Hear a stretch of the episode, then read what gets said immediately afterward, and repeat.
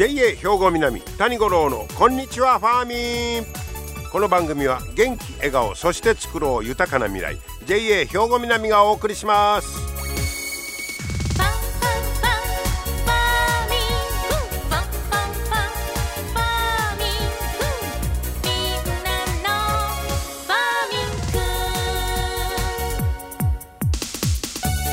こんにちは谷五郎です。お元気でしょうか？今日は11月11日ですか。なんか知らんけどちょっとあの気分がいいですね。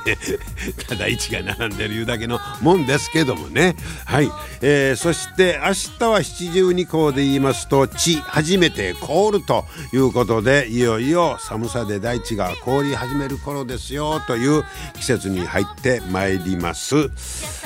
さて今日はですねカラスの話をしたいと思うんですが皆さんカラスの被害なんか会うてませんか？これはやっぱりねまあ農家もそうやしあのゴミ出ししてたらもうあいつら頭ええからねなんかよう知ってる。それでちょっと怖い時もありますもんね。それからあのカラスも狙うのは女子供って言うもんね。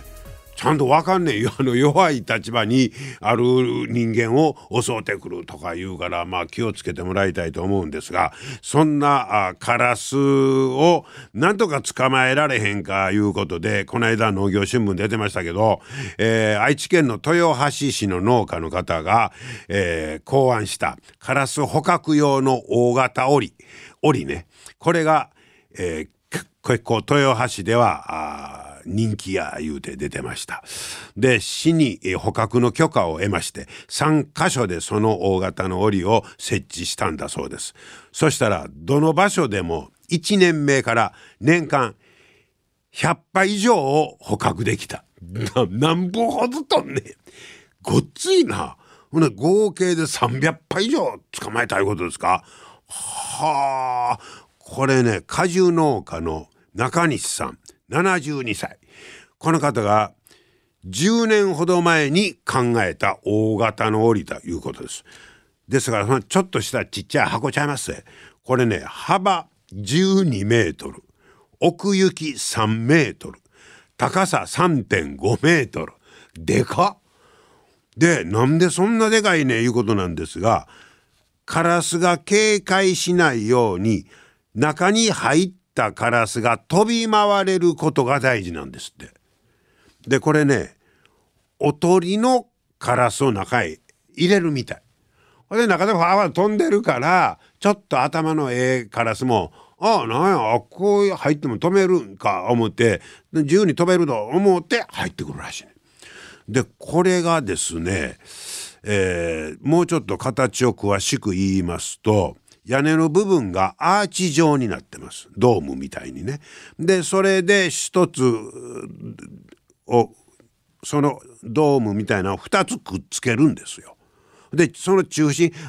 は谷になるでしょ？山から谷になってでまた上上がりますけどその中心部が谷間になっててその谷間の部分に幅45センチから50センチの隙間を作るんだそうです。でここが入り口になるように作ってあるらしいですわ。でその谷間に返しとして針金を垂らしてましてで檻の内側からはもういっぺん入ったら出られへんようと。まあ鳩のあの入ってくるあれと一緒やねいっぺん入ってしまったらあとはもう出られんようにしているという。で、えー、そんな幅12メートル奥行き3メートル高さ3.5メートルの檻を置いたら取れる取れる。これかなり場所いるね。でもこれ今までなんか年間で60話ぐらいしか取れへんかったんが129話に増えたらしいです。2倍以上ですやん。ごっついな。はでこの中西さんが考案した折、えー、設置当初、えー、からもう年間200話以上を捕獲したいうことで。で、えー、その成果を受けて構造を参考にして市内の2つの組織が折を置いて。で、えまあ、3か所で。でどれも、まあ、100 100羽以上、えー、捕まえているとこういうことですね。でこれはね有害有害虫え有害鳥獣捕獲部会いうのがあって、えー、2021年に国の交付金を使って設置した。だまあこれだけのもん作ろう思ったらそこそこお金もねそれはまあかかるでしょうからそういう交付金もあるみたいですね。えー、それにしてもなんでこんな形でこんなでかいので作ろう思てんやろね、えー、72歳中西さんやっぱりもう過去のなんかいろいろ取り組みうんかあの手このこの手でやったんかもしれませんね。えー、でえー、とにかくこの辺りは、えー、被害がもう絶えないいうことでキャベツ栽培している山本さん、えー、がインタビュー受けてますが鳥は飛べるので自分のところで被害を減らせればいいというわけにはいかん。そらまあそうやね。みんなで協力して被害を減らしていきたい。そら地域全体で取り組まんと一件だけやって、えー、一件落着いうわけにいけへんから、えー、それとやっぱりこれだけのスペースがいるとなるとそれでもこんだけ捕まえたらそら周りの人らもかなり効果が出てくるとは思いますけどもね。もう小さい箱でもなかなかやっぱりその知恵比べみたいなとこもあんねやろね。で、えー、やっぱりこれを置いたら、えー、去年の秋なんかはもう例年に比べて明らかにカラスを見かける頻度が減ったんだそうです。そらこんだけ取れるいうことはどんだけおってんいう。あれカラスなぜ泣くのと違うあれだから数かなんかに戻るんでしょあれね。それから朝起きてまたビャーっと出勤して 通勤して今日なんか知らんけど。で数人なんか夜になったら戻るみたいなね。あの数を寝ろってもう一も大事に言うわけにいけんやろか思うねんけど、えー、で、まあ今年もとにかく使前のあかんいうことでおとりになるカラスを増やすなどの工夫をするんやって。ああのおとりは1羽に限らんのか。あほんで容器おったらそこにまあみんな安心しようんだろうね。あここへ仲間がおるからみたいなんで。でそういう工夫は重ねているらしいです、えー、カラスでちょっと困ったなと思ってはる方はちょっと参考にしてもらえればと思います。皆様の元気生活を応援する JA 兵庫南。近畿最大級の農産物直売所虹色ファーミン。おすすめは JA 兵庫南エリアの新鮮な地元農産物。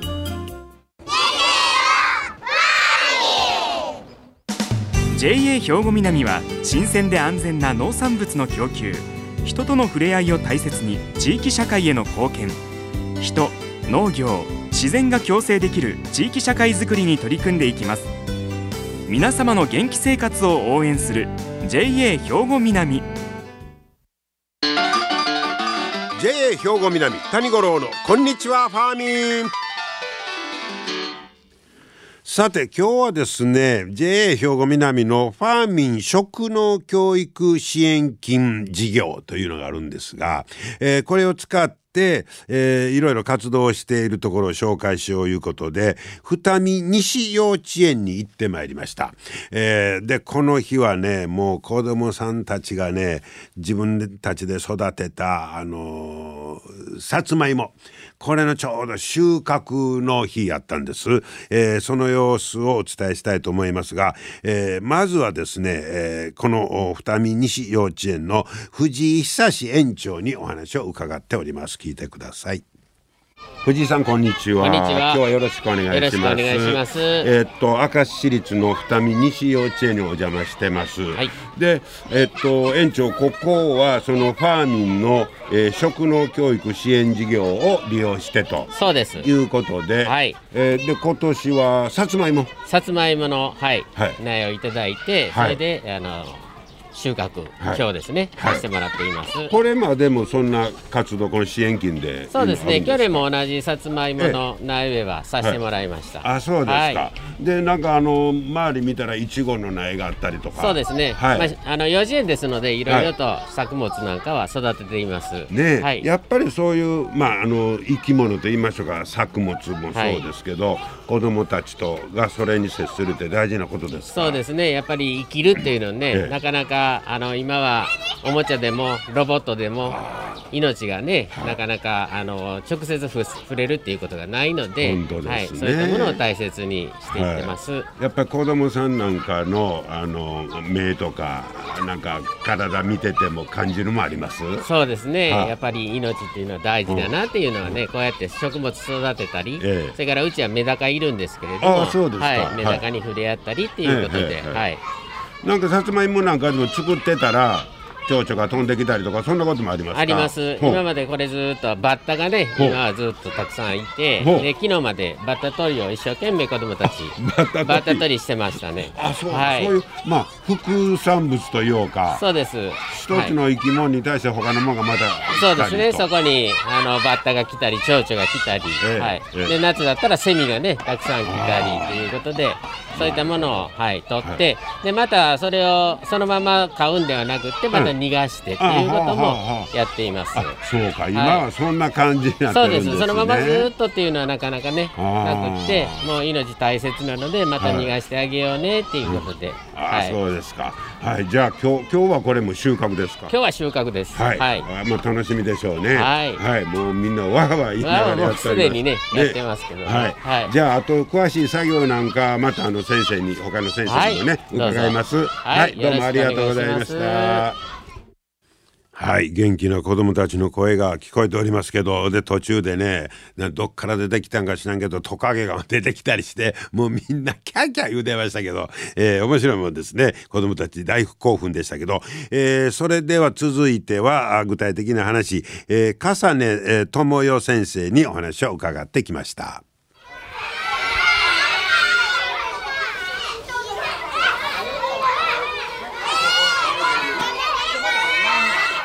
笠野さんこんにちは。今日はよろしくお願いします。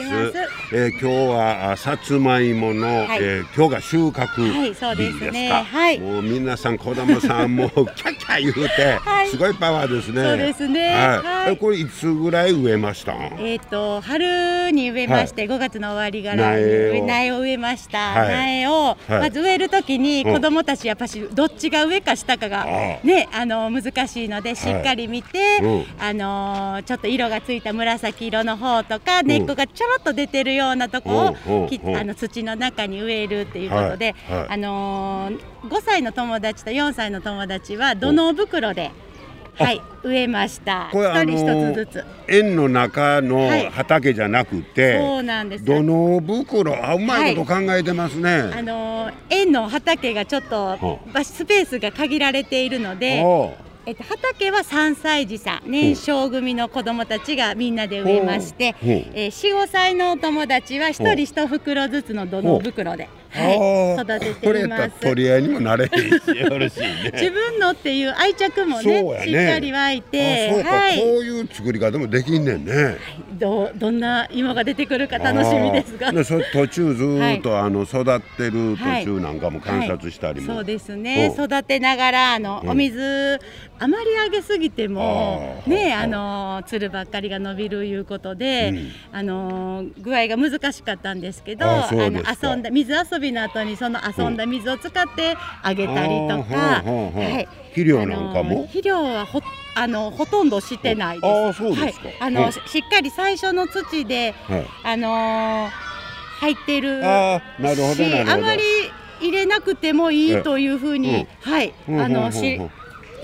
肥沃な土よりも割とさらっとしたす砂地が育ち、ね、はい、だから割と育てやすいですね。うん、もう全部、あのどれもすくすく伸びてきて育ってきていう感じですか？そうですね、はあ、で時折来るあのバッタとか虫もね、やっぱりそこに興味を持って、生き物にも興味持って、はい、はい、育てていました。面白いやろうね。これでもあの出来不出来はどないしても出てくるやろうね。そうですね、はあ、今からがちょっとドキドキです、そうやね、今日はこの土の袋から、はい、えー、こう引っこ抜くんですか？はいそうです。土をちょっとまず出して、うん、あのー、出しながらちょっと引っ張れたらいいかなと思っています、はい。はい、まだ身は確認できてない。はいそうです。あそうです今からのお楽しみほんまね。もう子供たちもドキドキかもしれんね。はい、みんな一つずつ自分の名前書いてるから、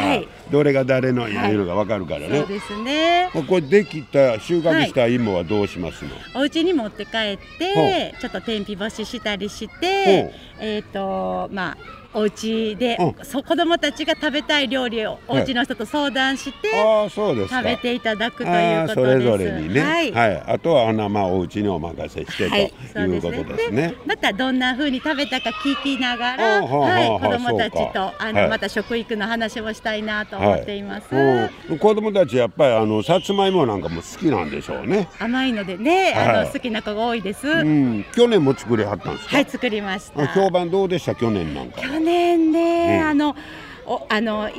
お味噌汁にしたとか天ぷらにしたとかっていうふうに聞いています。そうですか。はい、やっぱりこうやってあの植物育てるいうのは、はい。はい、子供たちにとってもいいんでしょうね。そうですね。身近に、食べ物が身近になりますし、うん、あの土の中にこうやってお芋類ができるっていうこととか、あはいはいはい、あの夏は夏野菜でトマトとかナスとかピーマンとかも育ててるので、またその違いなんかも、はい、あのいろいろ育てながら、あの学ぶことができるかなと思います。ね、あそこいちごの苗もあの育ってましたよね。あの去年の苗をそのままあの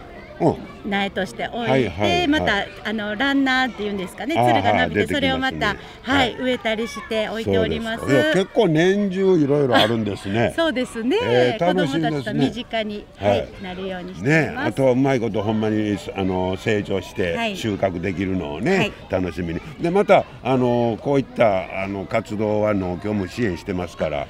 大いに利用していただいて。ありがとうございます、ね、はい、よろしくお願いします。こちらこそ。はい。もう今から生徒さん、子供たち待ってますから、ワクワクです。大変ですけど頑張ってくださいね、よろしくお願いします。お忙しいところどうもありがとうございました。ありがとうございました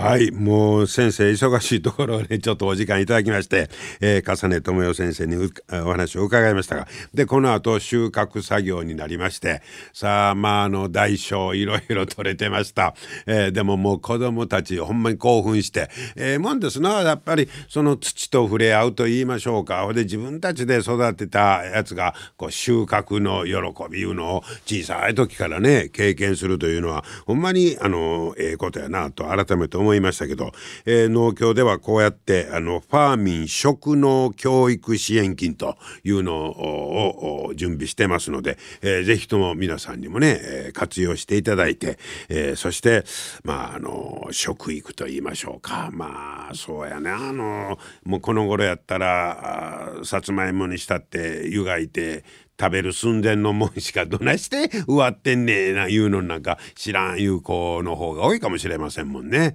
えー、そんなことでね JA もいろんなところで、えー、まあ活動もしているということです。えー、そして何よりなんか喜ぶ、え元気な、え、子供さんの声聞いてたらあの元気もらいました。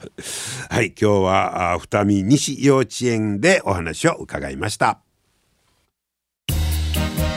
皆様の元気生活を応援する JA 兵庫南。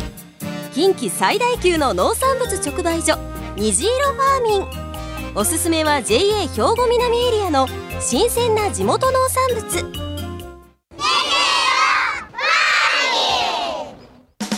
JA 兵庫南は新鮮で安全な農産物の供給。人との触れ合いを大切に地域社会への貢献。人農業自然が共生できる地域社会づくりに取り組んでいきます。皆様の元気生活を応援する JA 兵庫南。JA 兵庫南谷五郎のこんにちはファーミン。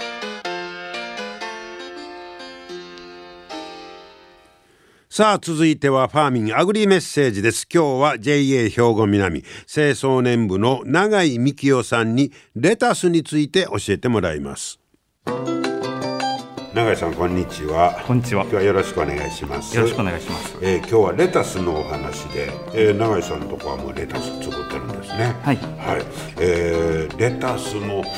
なんか巻いてるやつやなんかいろんなやつが出てますね最近。そうですね。いろんな品種がありまして、はい、であのカラフルなものから、あ。のそのままサラダであったり、はい、で熱を通すといいものといい僕最近ね、お鍋でね、はい、しゃぶしゃぶするの好きなんですそうなんです。それもちょっとあの後で話させていただこうかと、はい、はいはい。思っておりまして、はい、でこの度はですねあの皆さんレタスをどのように食べられていますかということで、であのと言いますのもあの知り合いにレタスの話をした時にどうしても食べきれないということを聞きましてはい、でどのようにして食べているのかと聞きましたところ、まあ、外側から丁寧にあの剥いてであの切ってしまうと断面が黒くなるから。包丁入れたらあかんってう,、ね、うちのおかんがよう言うてました。そうなんです。手でちぎれそうそうなんです、はい、でそのように食べてて丁寧に食べてあのいるけれども、うん、どうしても一玉食べるのに何日かかかって、はいはい、弱ってしまうということででそういう話をした時にですね自分はもう一度にも半玉とか一玉食べますので永井さんははいでこうして食べたらどうやっていうところを、うん、あのあそれは美味しいなということで、でその話した内容なんですけども、はいはい、でレタスをどうしても外側からめくると、うん、丁寧に食べれるんですけどレタスは外側の柔らかい食感のところと、内側のシャリシャリした食感に分かれているんですよ。でそれを外側からめくってしまうと同時に食べれないということでで,、はい、であの自分はサラダにする時もあの包丁でも切っちゃうんですよね真ん中。でもうじゃあ黒くなるんじゃないかと言われるかもしれないですけど、もう黒くなる前に食べちゃうんですよ。それがもう一番美味しいと思うフレッシュなものを。でで切った時にでしかもレタスの断面って綺麗なので、であええレタスやなと思いながら、で外側の柔らかい部分とこの真ん中のシャリシャリのところを同時に食べるともういつものサラダとはおそらく違うように。同じサラダで食べても、はい。はい、食感が備えちゃうんですか？全然違いますね、え。ー、なんかお店で食べるサラダはなぜ美味しいのかという時に、うん、そのお店のサラダは外側部分だけのレタス内側だけのレタスっていうふうに何種類もレタスを組み合わせて一つのサラダはい、でそれを家でその何玉も何種類も用意できないのでできれば外側と内側を食べていただけるだけでそれぐらいのサイズのやつを、まあ買うてきてもよろしいわね。ですね、はい、そうやってみよう、はい、えー、そんなに違うのあ違います。もう全然違います、はい、でもうそのサラダにしてもそうなんですけども、あのレタスはあの、まあ、サラダだけじゃなくて、あのいろんな方法でもう一度に食べてもらいたいというその1種類だけだとどうしても一玉食べれないとそうですよね、はい、なので、もう自分の場合はあのさなんかレタス半分に切りますのでで外側の柔らかいところにお肉とかを包む、はいはいはい、で、ま、なんかシャリシャリした部分はチャーハンに入れる。あそう。でスープに入れるっていうのであの、はい、でそうすることによって熱を通すので、もう半玉でも一玉でも。すぐ食べれてしまうと、ね、はい、はい、ぜひ皆さんもお試しください。ありがとうございました、はい、ありがとうございました。はい。レタス丸ごと1個ね食べてみますわ。はい。ということで今日も最後までお付き合いいただきましてありがとうございました。また来週も聞いてくださいね。JA 兵庫南谷五郎のこんにちはファーミンこの番組は元気笑顔そして作ろう豊かな未来 JA 兵庫南がお送りしました。